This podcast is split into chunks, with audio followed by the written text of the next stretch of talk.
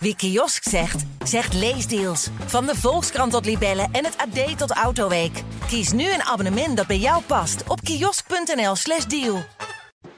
Je kind laten doorslapen, relax bevallen, peuterpuberteit, zindelijk worden. Iedereen heeft er een mening over. Maar hoe zit het nou echt? In deze podcast vraagt Ouders van Nu een expert het hemd van het lijf. Welkom bij Ouders van Nu vraagt door.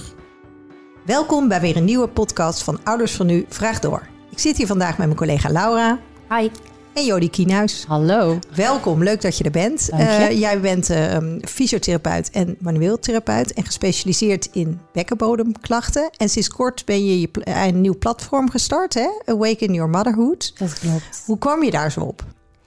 Nou, dat heeft een heel um, lange aanname eigenlijk gehad van de 15 jaar dat ik al aan het werk ben als fysiotherapeut en daarna manueeltherapie heb gestudeerd en me heel erg uh, vond in het stukje bekken en lage rug en dat ik daarmee eigenlijk steeds meer zwangere vrouwen ging zien en daarna ook na de bevalling en daar heb ik me de afgelopen jaren heel erg in verdiept en gespecialiseerd.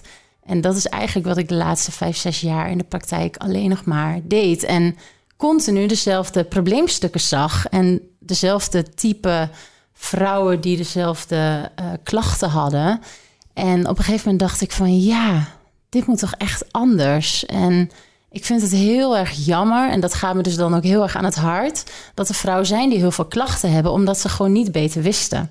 Of omdat ze niet wisten van, oh, ik ben zwanger en ik heb ergens last van, maar het zal er wel bij horen. Of uh, mijn buurvrouw had het ook. Of mijn zus, mijn moeder. Nou ja, weet je, het accepteren. En daarmee merkte ik op een gegeven moment... Ja, dat ik toch wekelijks voelde en die vrouwen zag... en ook soms echt diep geëmotioneerd die vrouwen voor me zag zitten... met zulke ja, heftige klachten die hun sociale leven beïnvloeden... die hun um, werk beïnvloeden waarvoor er soms, uh, ja, ze zaten soms thuis, waarvoor ze niet goed ja, voor een kindje konden zorgen.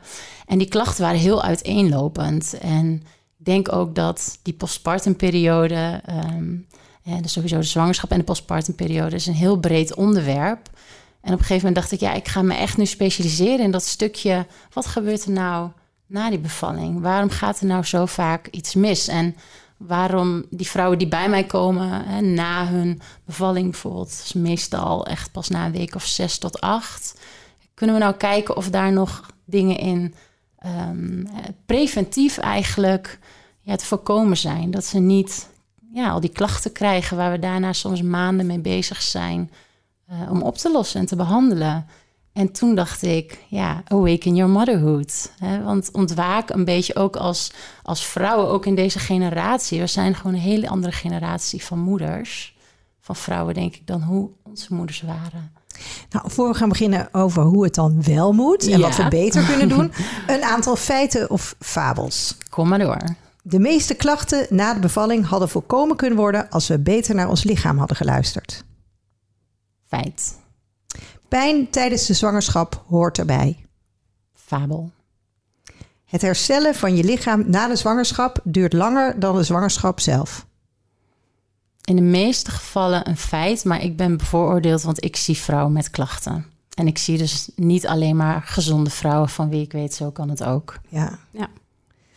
Je bekkenbodem trainen tijdens de zwangerschap is essentieel voor een goed herstel. Mm, dit vind ik een hele moeilijke vraag. Het is de laatste, dus daar mag je Ja. wat verder over Ach, gelukkig. Want ik denk zeker dat het essentieel is om te weten waar je bekkenbodem zit en om die te voelen.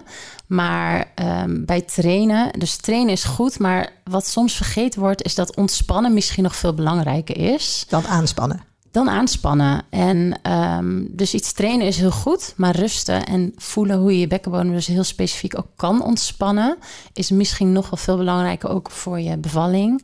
Eh, om een hele goede bevalling te hebben soms. Ehm, om weer goed te kunnen voelen wat je doet. Dus misschien zijn er mensen die overtrainen. Absoluut, die zijn er. Maar er zijn ook vrouwen die ondertrainen. En daarom is dit misschien een moeilijke, omdat die heel erg specifiek op de vrouw zelf is. Want niemand is hetzelfde. Het verschilt echt per persoon. Absoluut. Ja. Ja. dus er zijn vrouwen die hun bekkenbodem wat meer mogen gaan trainen.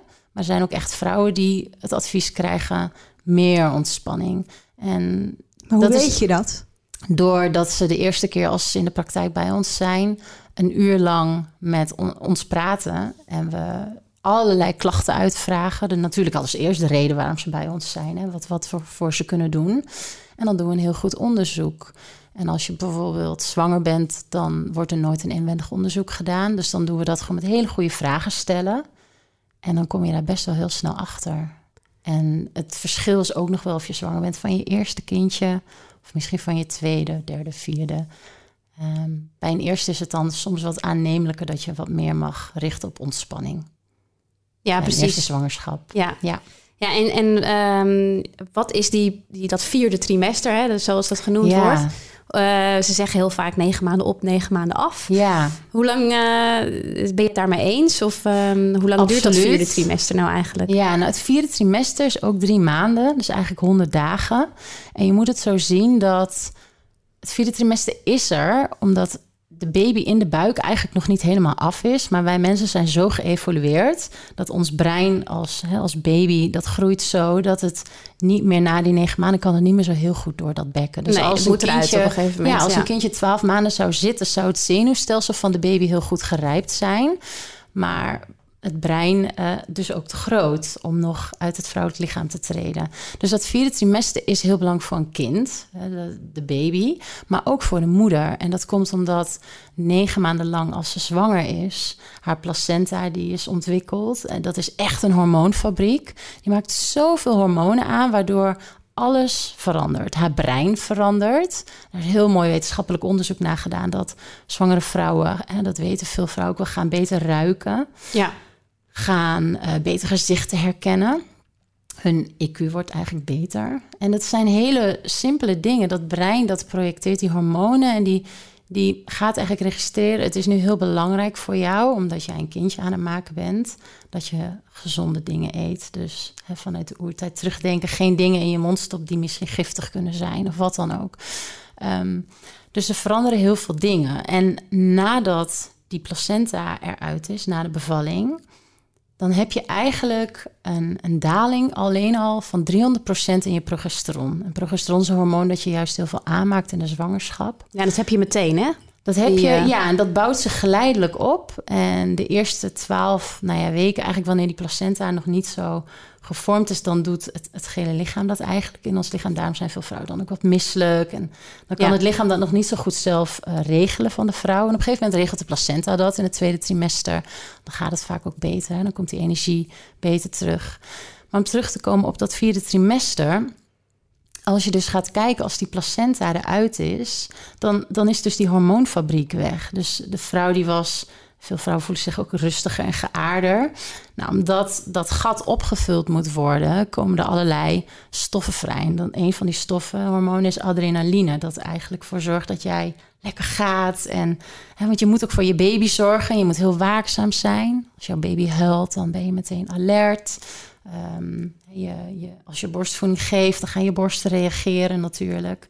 Maar dat gat moet ook weer opgevuld worden. En dat wordt heel veel gedaan eh, door oxytocine te, aan te maken en prolactine. En dat is weer heel erg ondersteunend, bijvoorbeeld om borstvoeding te geven.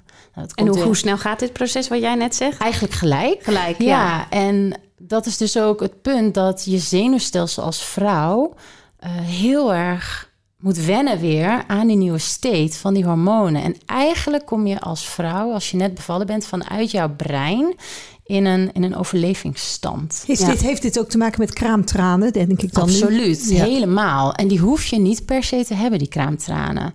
Want ehm, die kraamtranen komen heel vaak rond dag 4, 5. Als dus die hormonen eigenlijk ontzettend bottom-dropped zijn. En weet even niet hoe ik dat in Nederlands moet zeggen. Maar als je dus ook heel actief dan bent in die dagen... en heel erg die adrenaline eh, gaat gebruiken... die je eigenlijk een beetje als reserve kreeg om dat gat op te vullen... dan gebeurt het er soms ook bij vrouwen dat ze dus helemaal niet goed slapen. En eigenlijk juist zo alert en wakker zijn... terwijl slaap is... Ja, slaap is geen, ehm, geen luxe. Slaap is eigenlijk. Gewoon noodzakelijk. Ja. Het is, je mag het bijna zien als een medicijn. Want als je slaapt, dan herstelt je je, je lijf. Je leven moet ook, hè, je leven verandert en je lijf moet daarop reageren. Ja. Dus dat vierde trimester is denk ik een heel groot ding. En als je dan gaat kijken, waarom is dat zo belangrijk? Nou, omdat de vrouw, de moeder, moet ook ontzettend herstellen. En vaak zeggen ze ook als het goed gaat met de moeder, gaat het goed met het kindje. Ja. Nou, er zijn altijd uitzonderingen voor alles. Maar ik denk wel dat als je naar het grote gros gaat kijken, dat dat wel een beetje klopt. Ja. En als En geldt dan- dat voor al je zwangerschappen? Want bij de eerste heb je natuurlijk ook meer ruimte om te herstellen absoluut. dan dat je... Heb je gewoon meer rust omdat er niet Ja. al twee peuters misschien of een peuter en een kleuter door Ja. je huis rondhuppelen. Ja. ja, ik denk dat het heel goed is om in te zien dat je ook dan die rust absoluut moet pakken en moet gaan creëren. En daarbij kom ik dan ook aan maak een postpartumplan, zoals ik dat noem. Want eh, tegenwoordig maken vrouwen een geboorteplan voor de bevalling, wat fantastisch is omdat, ja, daar hoorde ik jou ook heel mooi over, volgens mij in de podcast met Georgina Ja. die ik geluisterd had. Ehm, daar vertelden jullie dat ook heel mooi. En ik denk dat dus zo'n zo'n kraamplan, dus bijvoorbeeld voor de eerste zes weken, maar of hè, een postpartumplan voor de hele periode. Want de postpartumperiode duurt minimaal negen maanden. Ja. En de grens ligt bij twee jaar.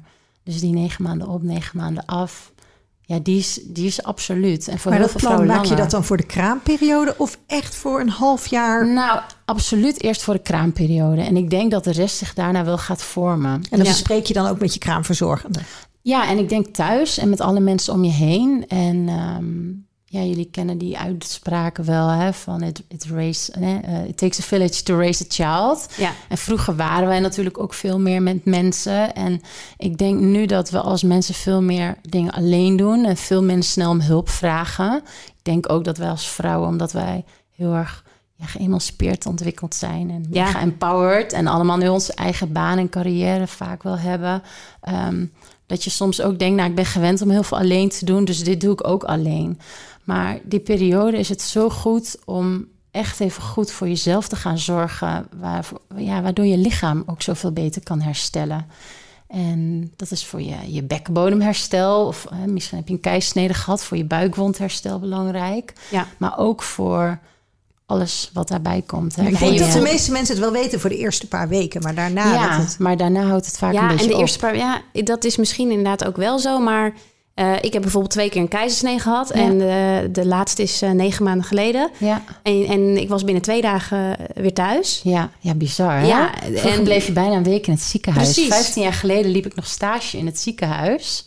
Lag je daar minimaal vijf nachten. Ja, nou, het is ook een zware buikoperatie. Ja. En eh, dus in die zin, ja, en wat jij net zei, de maatschappij verlangt ook wel. Of in ieder geval, het voelt een beetje alsof je meteen weer van alles moet doen. Ja. Dus voor je het weet ben je binnen vijf dagen ja. toch weer boodschappen Ja. aan het doen. Of loop je te veel de trap op en af. mooi, want de maatschappij verlangt dat van jou. En dat is ook waar wij iets in moeten gaan veranderen. En daarmee wil ik zo graag zo'n ander standpunt innemen. Dat we ook het weer terug mogen veranderen. Ja. Nadat we dus weer meer die, die self-care in die periode pakken. En ik denk, ja, wat je zegt, je moet na twee dagen naar huis, Ja. naar een keizersnee. Ja, het Ja, voelt alsof je dan eh, klaar bent om naar huis te gaan. Dus Ja. ook, maar dat, ja, dat ben je misschien ook wel. Maar je bent er nog lang niet. eigenlijk ja. pas, toch? Ja. En je had al een kindje thuis. ja, ik heb bij Ja. alle twee inderdaad een keizersnee gehad. En ik weet wel van de eerste dat je gewoon... Maar dat geldt voor alle bevallingen, denk ik. Als je een beetje een heftige bevalling hebt gehad. Ja. Eh, je doet snel te veel als Ja. je thuis bent. Maar je Ja. bent wel thuis en je voelt toch snel... Nou, ik doe wel even... Ja, eh, toch even op en neer die trap op. Of eh, even die vaatwasser. Maar ook omdat je je bezwaard voelt om misschien op, op bed te gaan je- liggen. En dat zou je dus eigenlijk zou je niet bezwaard moeten voelen. Nee. Er zijn dus hele mooie culturen die hier heel veel aandacht aan besteden. Ehm, in China ehm, heel veel. ehm, ja, vanuit de Ayurveda bijvoorbeeld, dat, dat wordt in heel veel landen ook nog wel toegepast. Is het echt de eerste 40 dagen bijvoorbeeld dat je rust neemt. En die zeggen zelfs als je die eerste 40 dagen, of misschien is het wel 42 dagen goed voor jezelf zorgt en die rust neemt, dan staat dat echt garant voor die 40 of dus die 42 jaar, dat weet ik dus even niet in mijn hoofd, maar voor die volgende 40 jaar van jouw eh, leven als, als moeder. En Dat is nogal... het is eh, echt ook voor je toekomst. En ja, ik denk dat als je dus weer heel snel al die dingen gaat doen, dan, dan voel je je misschien ook eh, wat minder gedragen daarin. Van nou, ik doe dit wel even, ik doe dat wel even. En dan doe je dat volgende klusje ook wel even snel. Ja. Maar als we dan met z'n allen gewoon eens gaan, ja, anders gaan kijken hiernaar en zeggen van, hey, ik ga ehm, een, een rondje koken opzetten voor iemand. Hè? Of um, er zijn wel meer van het Ja. gebracht. Dat zie je echt al heel erg dat dat Ja. verandert de laatste paar jaar. Ja. Wat heel fijn is. En dat Ja, en dat is natuurlijk ook wat jij met je platform doet om daar meer aandacht voor Ja, te krijgen. Ja, ja. juist. Ja, inderdaad. want, kook ehm, een maaltijd voor iemand. Ik vond dat Ja. echt goud. Ja, Ja, toch? Ehm, want je zegt dus slapen is heel goed. Ja. Voeding is denk ik heel goed. Ja, absoluut. Wat moet je nou veel en niet eten? Nou, ik ben geen voedingsexpert, Nee. dus dit is misschien niet helemaal mijn, ehm, mijn afdeling. Maar als je gaat kijken, bijvoorbeeld weer vanuit die Ayurveda, dan wordt er gezegd: hè, kook nou dingen die makkelijk te verteren zijn. En dat zijn heel vaak ehm, ehm, dingen zoals een zoete aardappel of eh, pompoen. En dan kan je zelfs nog heel erg specifiek gaan kijken als je bijvoorbeeld borstvoeding geeft van wat is nou wel of niet goed voor mijn darmen en misschien daarmee Ja. ook voor die van mijn kindje. Nou, daar weet ik echt niet voldoende van, maar die experts zijn er wel.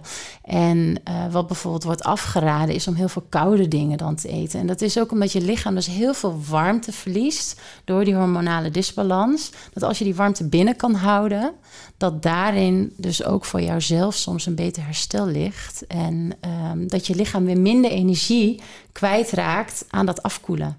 Want nee, dat zie je ook bij pasgeboren babytjes. Dat die worden de hele tijd getemperatuurd. En Ja. moet er een kruikje bij, want die moeten niet afkoelen. Het kost veel energie. En ze vallen al vaak een beetje af in die eerste paar dagen, wat normaal is. Hè, maar dat moet ook er weer bijkomen. En voor een moeder is dat eigenlijk, eigenlijk wel hetzelfde. Ja. Alleen zo kijken we daar dus niet naar. Nee, ik zit nog even over dat postpartumplan te Ja, bedenken. ja. Zijn daar voorbeelden van? Kun je die ergens down? Want ik kan me voorstellen, een geboorteplan, dat kun je... Hè, dat is vrij Ja. makkelijk om te maken. nou die krijg je zelfs vaak mee vanuit Ja. je verloskundige. Ik heb echt geen idee, Hilde. Nee. En wat moet Nee. erin staan volgens jou? Dat is Ja. misschien nou, wat een, voor eh, mij, wat, wat denk ik goed is voor vrouwen om erin te zetten, is wie wil je nou, die, sowieso die eerste week dat je eh, thuis bent met je kindje, wie wil je nou bij je hebben? Misschien wil je wel eigenlijk helemaal niemand om je heen en wil je dus alleen je kraamverzorgster. Of zeg je van, nou, ik wil heel graag mensen om me heen die mij dus heel weinig energie kosten, die heel goed weten van mij wat ik nodig heb en waarvoor het voor mij niet moeilijk is om te vragen of ze voor mij die klusjes in huis zullen doen of om eten mee te nemen. Nou, bij mij was dat bijvoorbeeld mijn schoonmoeder, ja, mensen die heel dicht bij staan. ouders. Ja. Ja. maar ik had bijvoorbeeld ook wel na een week dat onze allerbeste vrienden langskwamen omdat ik dat gewoon ja, oprecht heel graag wilde. En ehm, ik denk dat het goed is om te beseffen in zo'n postpartumplan dat je daar al, ook al je eigen keuzes in kunt maken. Omdat je heel erg moet gaan kijken wat past nou bij mij en wat kan mij nou helpen om een beetje die rust te bewaken. En wat je vroeger nog Maar wel het kan ook iets zijn van bijvoorbeeld de schoonmaakster die je één keer in de week Ja. hebt, twee keer in de week laten komen. Ja, of, ja. dat zijn echt van die, van die kleine dingen die grote verschillen kunnen maken. Ja. Want daardoor ga je niet zelf nog even die wc extra schoonmaken. En wij zijn natuurlijk al het enige land in de wereld die een kraamverzorgster heeft. Ehm, wat echt een luxe is en wat echt fantastisch is. Want die helpt met zoveel dingen. Maar die gaan ook vaak na een week weer weg. En Ja. dan sta je er alleen voor. Dus je ziet ook in heel veel andere landen en culturen dat er, en die hebben dus geen kraamverzorgster, maar dat er bijvoorbeeld een moeder of een tante of een oma of wie dan ook in huis komt om te helpen. En om te helpen met zorgen en verzorgen. En dat kan best een paar weken doorgaan. En ik denk dat het fijn is om in zo'n postpartumplan voor zes weken een beetje te bekijken wie wil ik nou hebben. En als je bezoek wil ontvangen, wie wil ik dan? Hè? Neem dan bijvoorbeeld mensen uit je inner circle die je Ja. het meest ziet. Ja. En eh, vraag aan iedereen bijvoorbeeld om eten mee te nemen. En ja, je kan, er, je kan echt alles bedenken hierin. Hè? Vraag misschien ehm, eh, aan, aan buren van... eh, willen jullie ook een keertje eh, koken? Of geef van tevoren aan, nou, wij doen niet zoveel bezoek... want we Nee. voelen die behoefte even niet en daarna komt dat wel. Het is echt, alles is mogelijk. Maar ik denk dat het vooral goed is om er even over na te denken. Want heel veel vrouwen denken dus vaak goed na over de bevalling... en daarvoor zo'n bevalplan en doen cursussen. En dat is echt gek, want dat is ook ontzettend belangrijk... Maar soms begint die marathon pas op het moment dat je kindje er is. Hè? Nou, Want die, die bevalling is Ja. een marathon. Ja. Maar die gaat, ja, hij gaat ook verder. Ja, en, dan begint je slaapgebrek. En het hele, Ja. helemaal als je eerste is, kan het best wel veel zijn. Ja, Ja, Eh, maar ook bij een tweede en derde. Want dan kan je Ja. ook denken... oh, ik moet tracteren op de kinderopvang. De kaarten Dus- moeten de deur uit. Ja. Ik moet die, die, dingen nu op de bus. Terwijl dat Ja. natuurlijk allemaal dingen... je kan natuurlijk ook En op de kinderopvang wachten, zeggen... joh, we tracteren... we smeren die beschuiten niet op dag één... maar op... Nee, eh, precies. En je kan 20. ook vragen aan andere ouders ehm, om jouw kind op te halen, Ja. die ook al naar school gaan Ja. of naar de opvang. En zeg, Ja. goh, kan je even mijn kind misschien ook meenemen? in ieder geval dat je ontlast wordt. Ja, eh, en dat zijn dus van die kleine dingen die je van tevoren al wel kan, ehm, kan regelen. Ik, had, ik heb een vriendin die van tevoren een brief maakte. Dat vond ik echt te gek. En die stuurde ze naar ja, eigenlijk iedereen om maar heen. Hoe zij hun eerste 40 dagen gingen inrichten. En dat vond ik heel, dat was heel duidelijk. En Ja. sommige mensen schrikken daar misschien van. En denken echt, nou zeg, weet je, mogen gewoon pas op bezoek over zes weken. Maar dat is wel jouw eigen keuze. En ik denk dat hè, als, als dat niet je keuze is, dan is het ook goed. Maar weet ook wel dat je dus die mogelijkheid hebt om daarover na te denken. Ja. En dat dus veel rust voor jou heel goed, maar ook voor je kindje. Ja, ja, en wat denk ik ook belangrijk is, is dat het ook niet... Dat is hetzelfde met een geboorteplan. Je bedenkt iets van tevoren, maar je weet ook nooit hoe het loopt. Nee, dus, Dus- kan je wel iets meer plannen misschien. Ja, je kan het iets meer plannen, ja. maar het kan dus zijn dat je ineens bijvoorbeeld eh, een keizersnede hebt gehad. Of misschien ging je bevalling juist heel eh, fijn en makkelijk. En voel je je zo goed dat je denkt, nou, die vrienden zijn toch wel gezellig. Dus dat kan Ja. je natuurlijk ook altijd weer bijstellen. Maar Precies. ja. Ja, dus ik denk dat het ook helemaal niet veel uitmaakt wat daarin staat. Dus want jij zei, kan je voorbeelden geven of kan je het ergens vinden? Ik denk dat het meer het idee is om daar goed over na te denken. Ja. Van hoe ga je nou die eerste herstelperiode inrichten? en dat dus ook communiceren. Al is het maar alleen met je partner erover hebben. Ja, ik denk sowieso met je partner, maar misschien dus ook wel met die mensen in jouw nabije omgeving. Ja, en als je het maakt, dan gaat het ook voor jezelf wat meer leven en voor je omgeving. Want als ik het jou zo hoor, is het gewoon belangrijk dat je die ruimte voor jezelf durft Ja. te pakken. gewoon in moet nemen. Ja. En, en ik denk dat we dat niet zo goed durven en ook dat moeilijk vinden. En Ja. om hulp vragen, dat we dat ook moeilijk vinden. Want we zijn ook best wel zelfstandig. Precies, het is ook die zelfstandigheid Ja. en nuchtere Hollandse... Precies, maar misschien moet je dan aanpak. ook dus dan juist even voor kiezen om ehm Jezelf je even te laten verzorgen. En er is dus ook een heel mooi gezegde. Ik weet even niet uit welke cultuur, maar dat je dus ook jezelf als een royalty laat behandelen die Ja. eerste zes weken. Dus dat je je heel erg gedragen voelt. En niet dat je dus ehm, ja, drie dagen na je bevalling alweer je huis zelf aan het Nee. stofzuigen bent.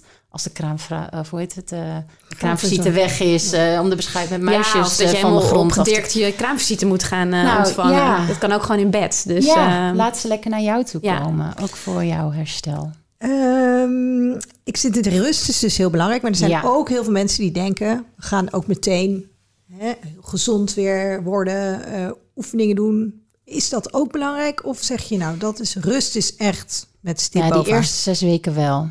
En wat wij ook echt zien, is dat vrouwen die dus die rust nemen, die eerste zes weken. En met rust bedoel ik dan nu echt dus ook liggen en slapen. Yoga nidra doen, dat soort dingen, dat is rust. meeslapen met je baby. Absoluut. Ehm, die eerste zes weken, dan heb je gewoon dat het meeste herstel in je lichaam plaatsvindt. Want jouw bekkenbodem, als je vaginaal bevallen bent, komt 200 tot 250 procent op rek te staan. Dat het achterste deel van het perineum. Er zijn ook nog veel vrouwen die daar bijvoorbeeld letsel aan oplopen, nog ehm, eh, hechtingen hebben. Dus jouw lichaam gaat in, dat, in die periode heel veel ehm, bindweefsel ook aanmaken om alles te laten herstellen. Dus altijd microtrauma, hoe we dat noemen. Ja. En datzelfde is dus weer voor dat zenuwstelsel, voor je brein, voor al die andere processen. Al dat bloed dat je verloren bent, dat nabloeden dat er nog steeds is. En dus die placenta ehm, die uit je baarmoeder gaat, die laat daarna een wond achter in jouw baarmoeder zo groot als een pizza of een dinerbord. Hoe Zo. groot? Dat is in, insane. Maar dat is ook waarom we nog nabloeden. Ja. Heel vrouwen weten dat helemaal niet. Daarom heb je al die grote stukken kraamverband in je, Ja. in je, in je hoe noem je dat, die kraampakket Pakket, zitten. ja.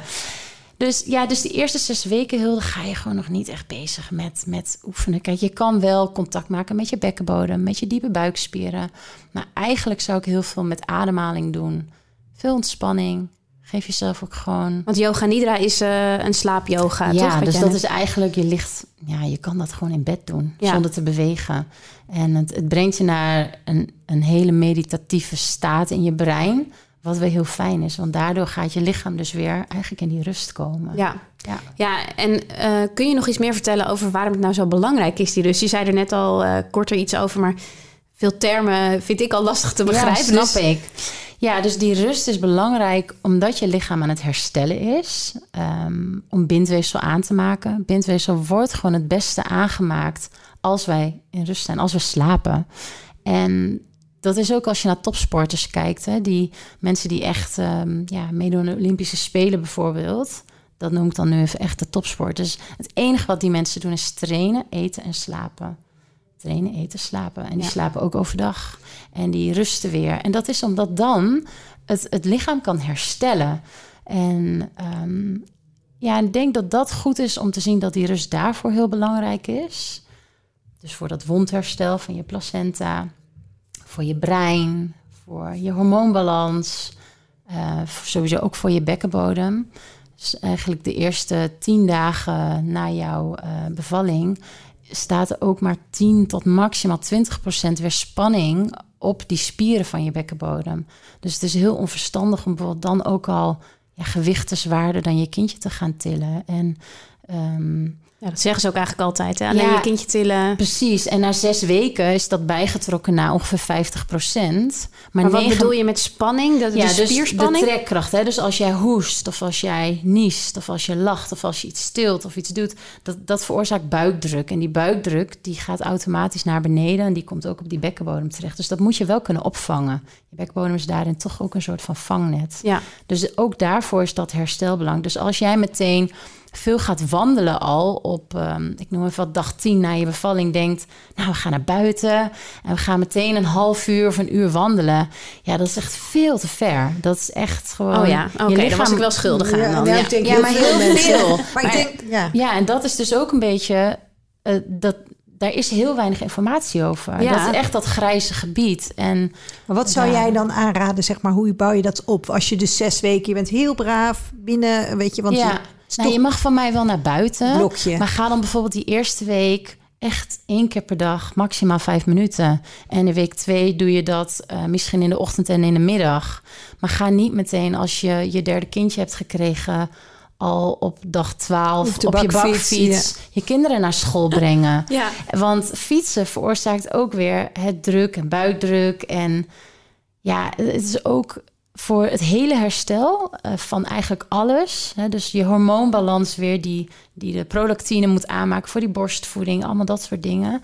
Maar goed, dat moet je dus wel organiseren. Daar ligt het ja, want en daardoor zou je dus bijvoorbeeld niet- zo'n postpartumplan Ja, kunnen maken. ja. Maar daarvoor moet je wel weer om hulp durven vragen. Ja. Dus dat zijn eigenlijk, als je die dingen weet van tevoren, dan kan je daar misschien een verandering in Ja. aanbrengen. Zeker En als je ook de- kinderen hebt, dan is dat inderdaad eh, een must, denk ik. Ja, En dan heb je dus die zes weken, dan ga je het langzaam een beetje opbouwen. Eerst wandelen. Ja. Ehm, maar er zijn natuurlijk mensen die wandelen denken... is, ja, is echt goed om mee te beginnen om je conditie op Ja. te bouwen. Dus dat is mooi dat je dat en zegt. fietsen Eerst dus vooral wandelen. niet. Nou, ik zou dat fietsen zou ik eigenlijk pas doen als ook dat bloeden helemaal gestopt is. En als je geen littekenweefsel hebt. Hè. Dus als jij hechtingen hebt gehad, dan moet je dat absoluut de eerste zes weken nog even vermijden. Want dat vertraagt het herstel van je bindweefsel door de wrijving. Dus hetzelfde als ik nu met eh, blote voeten mijn nieuwe leren schoenen ga aantrekken. Met warm weer, dan krijg je toch wrijving. Ja, dus warmte veroorzaakt wrijving. Dus dat zijn wel dingen. Ja, dus als je wilt zeggen van hoe ga je dat herstel verder opbouwen. Als je weer wilt gaan sporten, dan is dat echt pas vaak na een week of zes. Dus de weken, eh, ja, tussen de zes en acht weken. Maar ook hoe voel je jezelf daarbij? Ja. En wat wil je doen? En van welk niveau kom je? Want heb je bijvoorbeeld heel weinig sportervaring en wil je gewoon weer lekker gewoon vooral gaan bewegen, dan, dan is dat anders dan dat jij bijvoorbeeld altijd op heel hoog niveau eh, misschien wel amateursporter was. Eh, dan ga Ja. je misschien na zes, zes tot acht weken ook wel weer wat andere keuzes maken. Maar kijk sowieso uit met springen, hardlopen. Ja. Gewoon het eerste half jaar niet. Ja, want jij zegt ook heel erg eh, ontspannen. Dus vooral de eerste week, eigenlijk de eerste zes weken. In, Ja. Dat zeggen ze op zich. De verloskundige en zo zegt dat ook wel. Ja. Maar eh, is het dan ook zo dat als je dat niet doet, dat je daar, want dat zei je ook eerder, dat je daar op lange termijn eh, Ja. dus echt effect. Waar, Ja. waar komt dat dan door? Omdat je het dus. te snel te hard van stapel lopen. Want op jouw bekkenbodem, jouw bekkenbodemspieren zijn eigenlijk een soort van hangmatje. En die hebben drie openingen. Eentje voor je plas, in, hè, je vagina en je anus.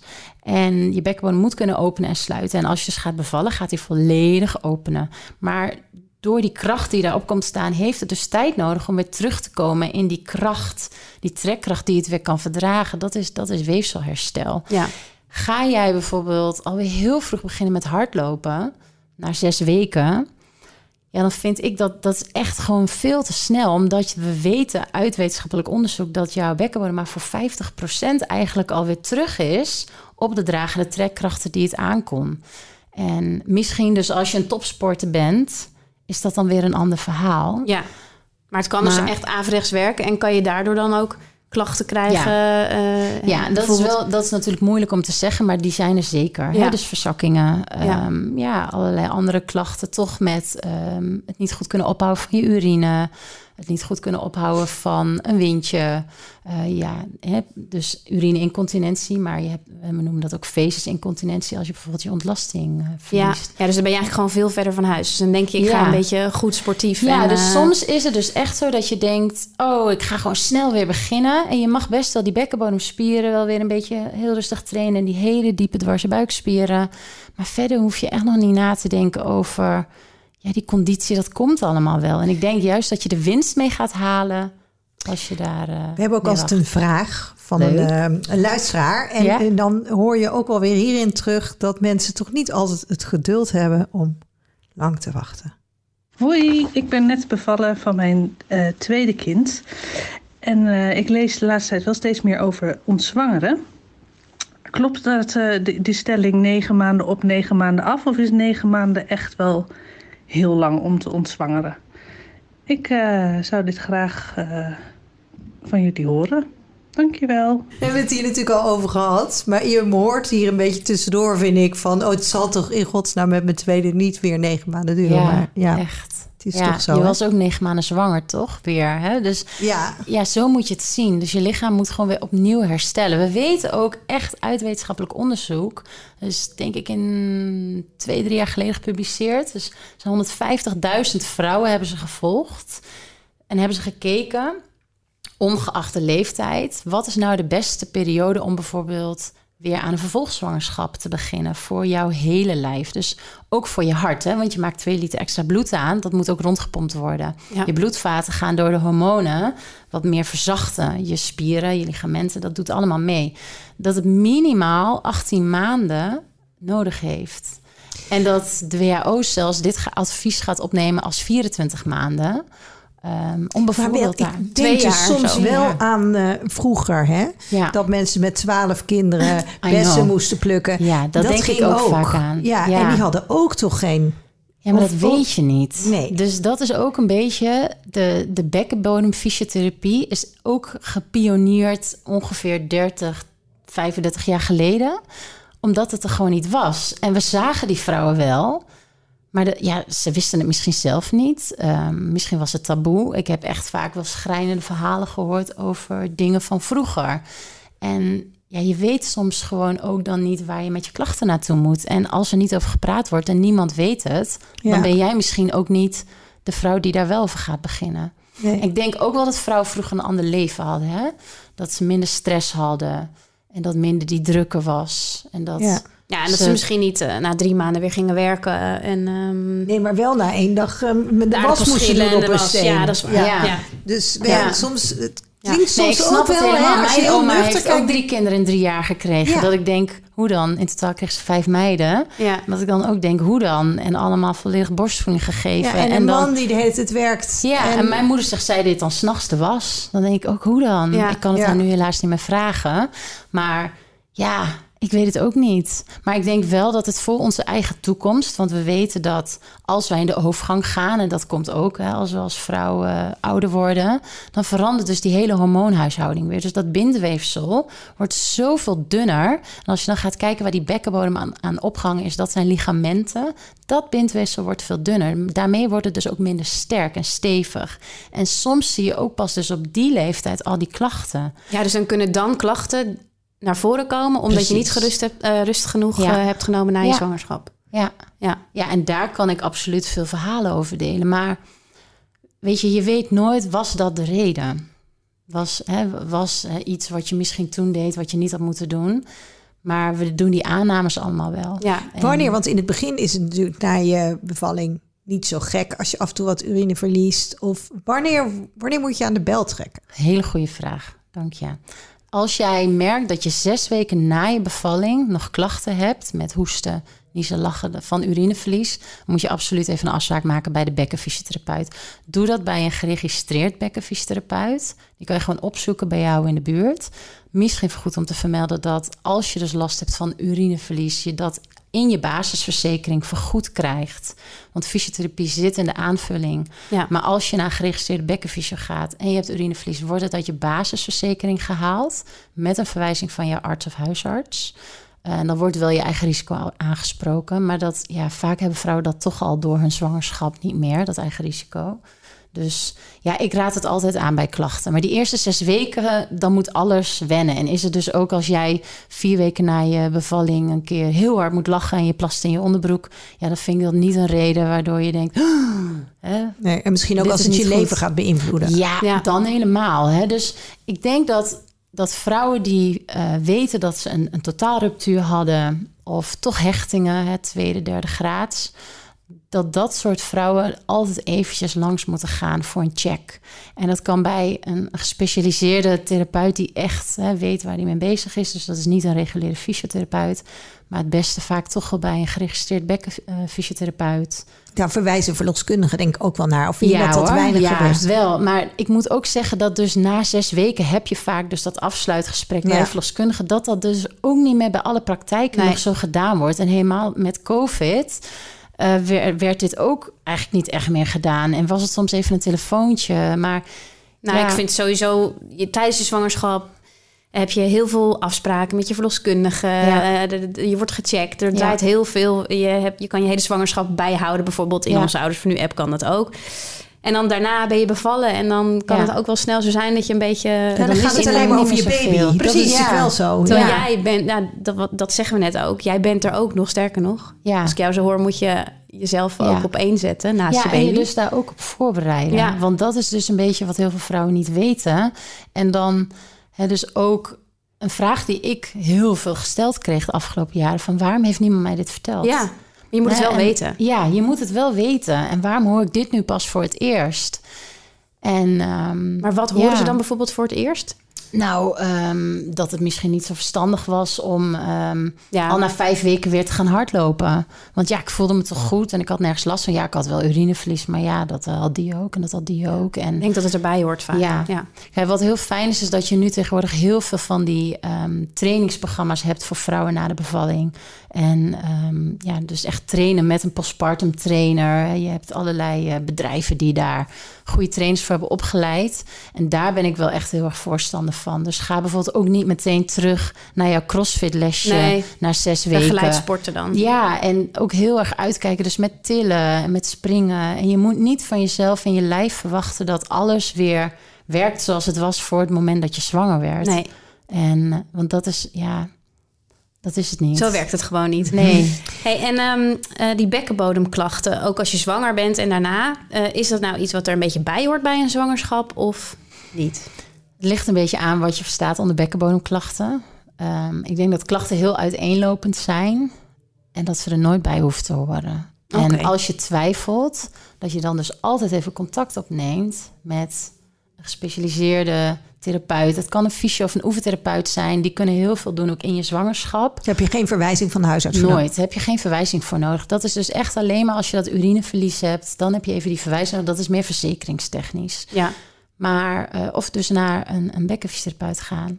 En omdat het er dus niet bij hoort. Maar omdat heel veel vrouwen dus nog steeds zeggen... ja, had ik ook. Of Ja, oh, ja, had ik ook. het hoort erbij. Het hoort erbij. Denken vrouwen dus ook dat het erbij hoort. Ja. Wat niet zo is. Nee, en nou, wij kunnen een- soms echt na één behandeling... al iemand eh, voor 80% verbetering naar huis sturen. Alleen al soms door advies te geven komen we heel ver. En ehm, ja, ik denk dat je als vrouw daar ook echt voor mag kiezen... om ook daar aan te werken. En ehm, naast dat je werkt bijvoorbeeld aan je hele uitzetlijst... wat soms heel goed gedaan wordt... en de hele babykamer is klaar... ja. Maar ja, wel een strompelend je trap in huis opgaat van de bekpijn. ja en het is Ja. ook heel fijn om van jou te horen dat dat dus helemaal niet hoeft. Nee, dat is ons werk. Ja, dus daar, da- ja, daar maar ik kan me ook voor. voorstellen dat mensen pas bij jullie komen als ze echt denken, nou nu gaat het niet meer. Nee. Maar dat gebeurt heel veel. Ja. Maar gelukkig zien we ook steeds meer dat vrouwen even een, een bericht sturen of mailen van... oh, ik ben bevallen, ik wil toch graag even een check, ik wil graag weer sporten. Ja. Ehm, ja, dat juich ik heel erg toe. Er zijn heel veel landen in de wereld waar dit gedaan wordt... en waar je dus ook gewoon vanuit je zorgverzekering, vanuit de basisverzekering... dat alle vrouwen na de zwangerschap naar een fysiotherapeut kunnen voor zo'n check Ja. een bekkencheck. En er wordt echt heel erg aan gewerkt, ook vanuit de bekkenfysiotherapie, om hier eh verandering in te krijgen. Ehm, want ik zeg dit niet voor mezelf hoor. Er staat Nee, denk ik een heel legioen van eh, vrouwen die ook in de geboortezorg werken, daarmee achter ehm, ja, die stelling dat we dat wel echt moeten gaan verbeteren. Ja, en het is dus ook wel fijn om te weten eh, hoe je herstel gaat. Want dat hangt dus ook weer heel erg vanaf eh, wat je kan gaan doen of niet. Ja. Ja, en Dus- wat je weer wilt, wat je wensen zijn. Ja, maar dus soms je- weet je ook niet. eh, je kunt natuurlijk veel voelen, maar soms weet je ook niet hoe jouw herstel is. Ja, dus dan is het klopt. wel maar je dat zal misschien wel merken als je bijvoorbeeld echt last hebt van verlies van urine Ja. of een windje of eh, andere dingen of pijnklachten bij vrijen. Ja, ook een belangrijk iets. Daarvoor kan je ook naar de bekkenfysiotherapeut. Ja, Ehm, dus als jij gewoon voelt van dit is niet helemaal oké eh, of ik heb vragen, gewoon gaan. ja, ja, Ja. waarom zou je Ja, die jij doen? gaat eigenlijk alleen dus maar toe. Ga Ja. bij de, ook al is Ja, want het is je eh, eigen gezondheid. Ja. Hè? En het is eh, onze bekkenbodem gebruiken we de hele dag. Want iedereen moet de hele dag naar de wc. En ehm, ja, mensen zijn seksueel actief. En het is ook een gebied om plezier van te hebben. Ja, En als dat ook iets is wat niet meer lukt en misschien daarvoor wel zo was. ja denk ik precies. dat dan het kan het wel je leven echt beïnvloeden natuurlijk. Ja. ja. Dankjewel voor al je kennis. Ehm, als mensen meer informatie willen of meer van jou willen weten, waar kunnen ze jou dan zoal vinden? Nou, op dit moment alleen nog even op Instagram. Ik, word, ik werk aan een website. ehm, ik werk aan een postpartum herstelguide.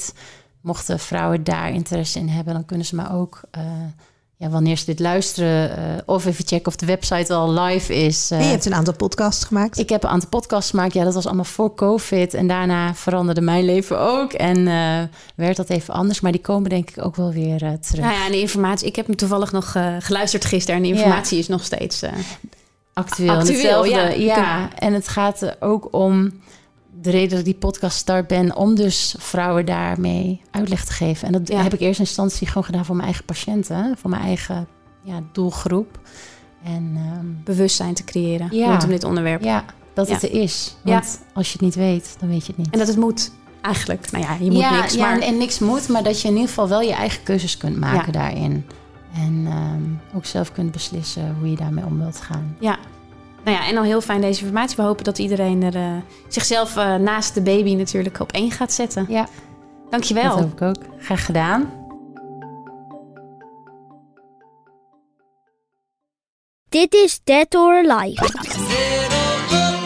In deze podcast praten twee papa's iedere keer met een bekende papa over het vaderschap. Zo de niet op alsjeblieft. Dead or Alive. De podcast voor en door vaders. Eerlijk, De stront van je eigen kind stinkt niet. Dat is de grootste onzin die er ooit verkondigd is. alles wordt besproken. ik vind seks namelijk erg prettig. Ja, ik vind het heel lekker werken. Met presentator Manuel Venderbos, heteropapa van twee... Mijn dochter kan mij echt om de vinger winden gewoon. en entertainmentdeskundige Erik de Munk, homovader van één. Nou, ik heb ze gewoon in leven gehouden. En einde. Succes ermee. Fijne avond. Luister Dead or Alive op oudersvannu.nl via Spotify en Apple Podcasts. Dead or En er Alive. is ook een hele video van. Dat staat op YouTube. Doei!